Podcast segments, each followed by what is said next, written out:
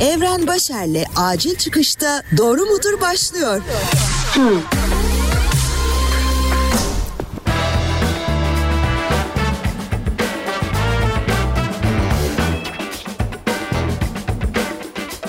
Selam sevgili dinleyen ben Evren Başar. Acil Çıkış Podcast'in muhabbetli yalan yanlış tamamen popodan uydurma bilgilerden yola çıkarak doğruyu bulmaya çalışan programı Doğru Mudur'u dinliyorsun. Bakalım bu bölümde kaç doğruya ulaşacağım.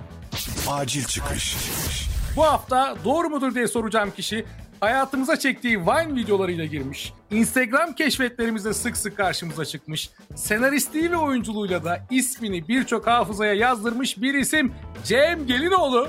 Cem hoş geldin. Hoş bulduk Evren merhaba. Ben direkt konuya giriyorum. Okul yıllarında uyuz çocuğun tekiymişsin ve hocaların hep sana takarmış. Nalet olsun sana derlermiş. Doğru mudur abi? Ya ilkokul olabilir aslında. Yani biraz çok fazla yaramazdık tabii ki. Ben ama ilkokul öğretmenim de beni çok sever. Genelde uslu bir çocuktum. Yani uyumlu bir çocuktum. İlkokuldan bu yana her zaman bir eğlence varsa bunu bize Cem yapar ya çağırın bakayım Cem'i yan sınıftan falan durumu oluyordu. Öyle kodlanıyorduk insanların zihninde öğretmenlerimizin diğer arkadaşlarımızın falan. Bu lise bitene kadar zaten sürdü. Bir gün mesleğe dönüşeceğini de bilmiyordum ama bu anlamda çok talep vardı. Bazı anlarda galiba abi kaderimiz bu şekilde çiziliyor. Yani ben de hep andığımızı okuyan, İstiklal Marşı'nı başlatan, işte özel günlerde şiir okuyan çocuktum. Demek ki kaderimi öyle yazmışlar bu çocuk.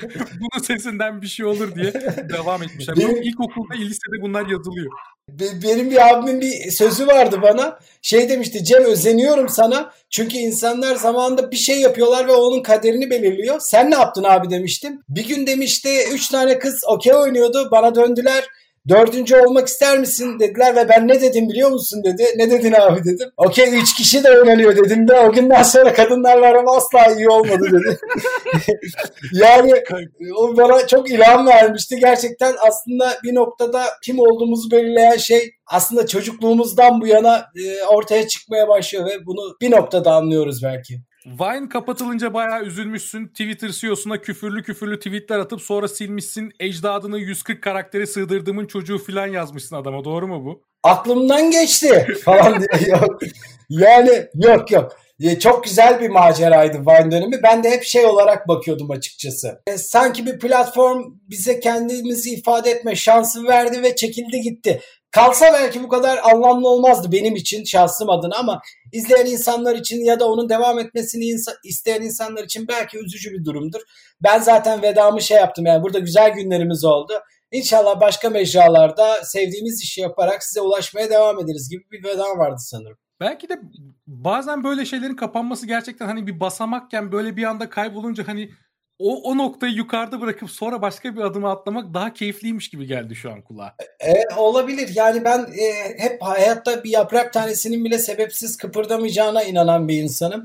Dolayısıyla tabii ki şey durumu var ya mesela pandemide diyorlar ya ya tam şunu yapıyorduk bizim şansımıza da pandemi oldu lan 8 milyar insanın 7 milyar insanın yaşadığı bir şey ama insan kendi acısıyla başlıyor ya ifade etmeye. Açıkçası Vine'a baktığımda da şey diyorum yani sanki böyle benle birlikte yani benle birlikte demek doğru mu, hoş mu bir tabir bilmiyorum ama yani birçok arkadaşım orada kendini ifade etme imkanı buldu. Ama kendi gözümden bakınca diyorum ki sanki Vine bana gel Cem hadi koskoca Vine'ı Twitter. Ya Türkiye'de bir çocuklar varmış. Onlar kendilerini ifade etmek istiyormuş. Hadi bir etsinler de sonra kapatalım denmiş gibi geliyor. Yani bize bir fırsat e, olarak geldi. Biz onu kullandık ve insanlara kendimizi ifade etmeyi başardık. Sana son zamanlarda Vine fenomeni olarak anıldığında sinirleniyormuşsun artık. Yani diyormuşsun ki bu, bu yüzden terslediğin, saldırdığın, bağlayıp tüm videolarını izlettiğin insanlar olmuş.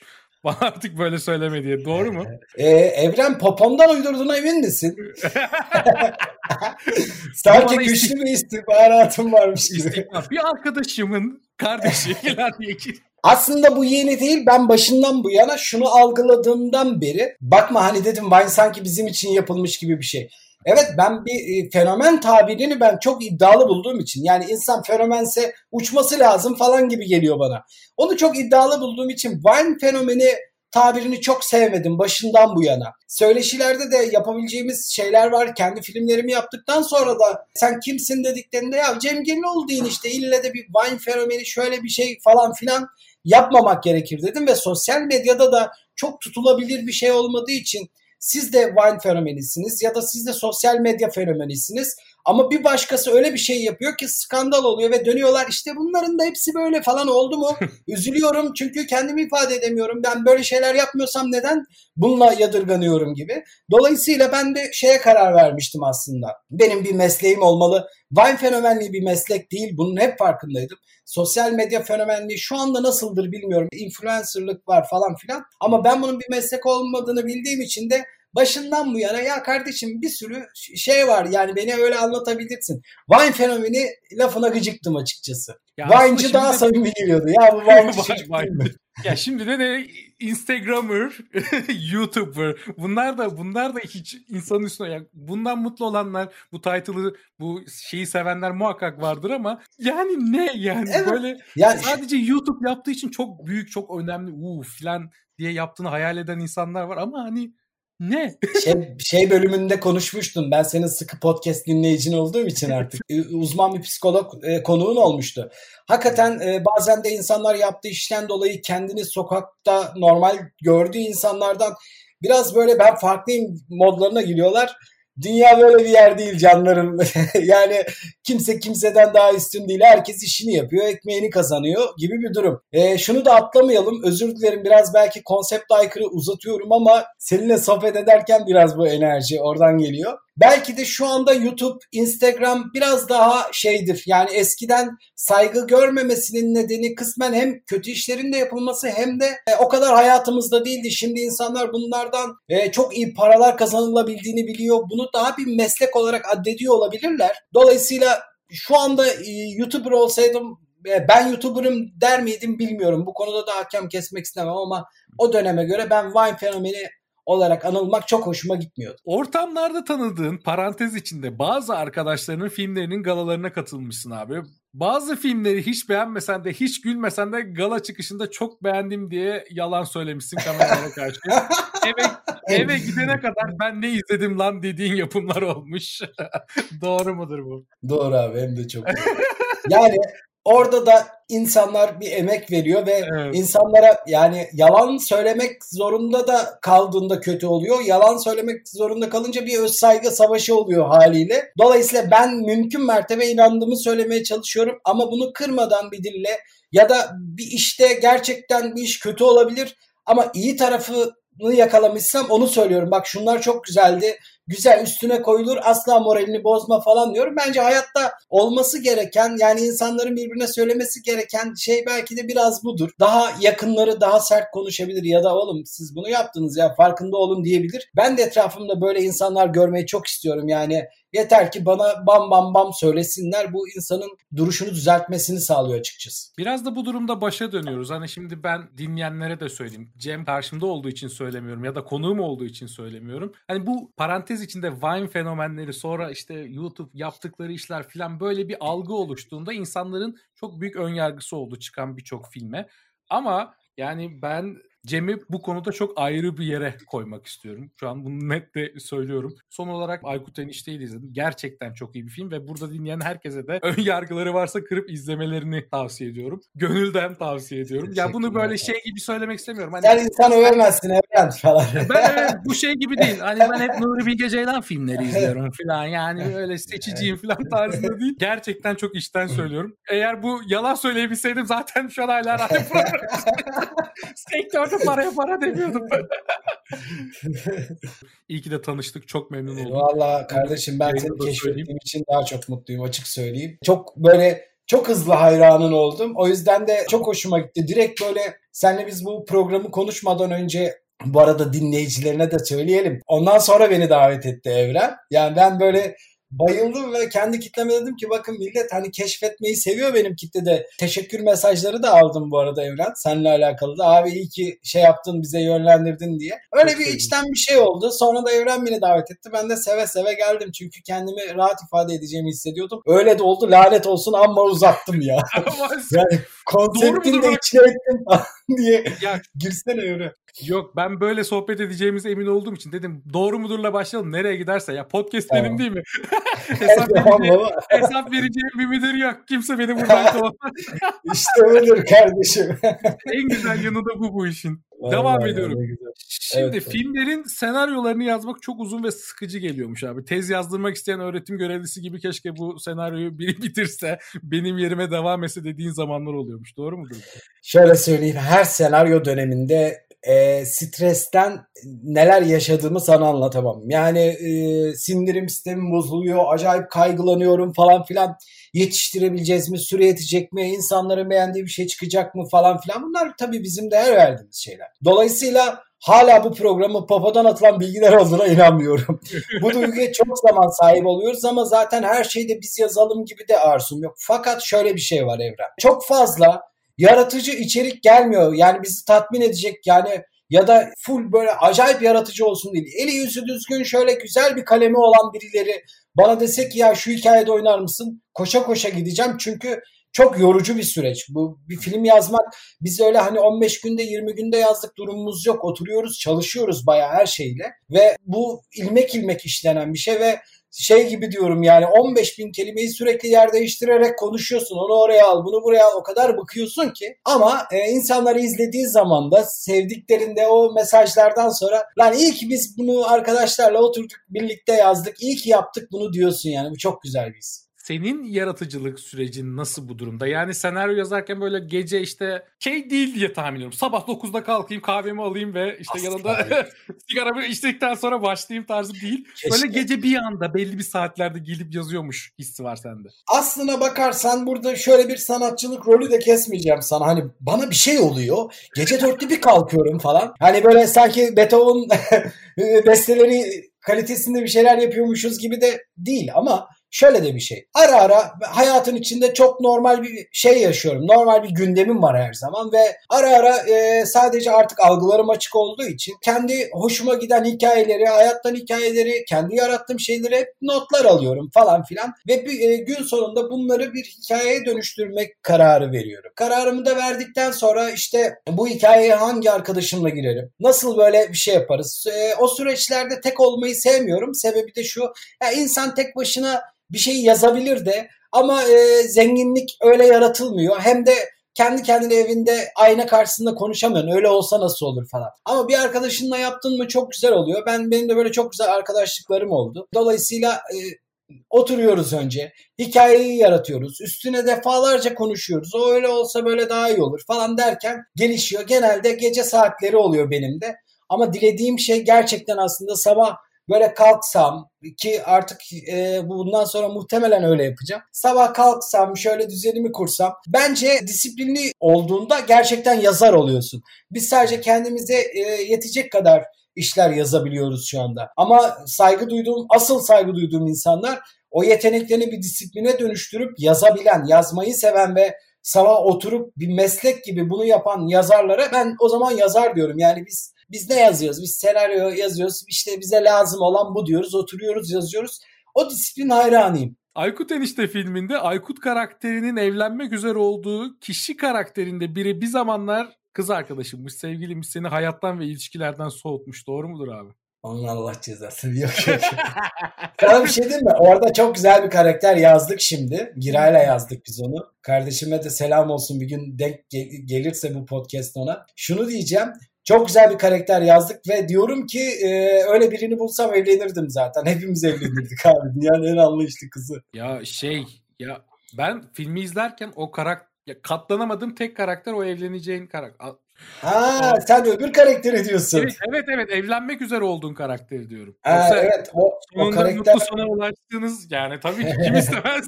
öyle, öyle babası öyle olan bir hanımefendi ayrıca. Hem öyle hem öyle bilgilerin popodan uydurulduğu değil konun götünden anladığı falan diye bir programa dönüştürdüğüm için üzgünüm. Ama Yok, e, haklısın. O karakter de çok iyiydi. Ege de onu çok iyi oynadı. Hı hı. Geçmiş herkese illallah dedi herkes yani. Korkulu rüyam benim öyle bir yanlışlıkla bir kadınla tanışırım falan. oh. ya tanışırsan asla bu korkulu rüya olmaz bence. Tanışırsan uzaklaşırsın abi. Hmm. Sıkıntı ne biliyor musun? Sonradan e, o karaktere bürünenler. Evet. Evet işte Yani sonra da yani şey olur. saklayıp sonra çıkması. Hmm, başıma da gelmişliği var o yüzden belki de korkmuş olabilirim. Peki karantina. Karantina üreticiliğini acayip arttırmış. Bu dönemde 3 film senaryosu falan çıkarmışsın.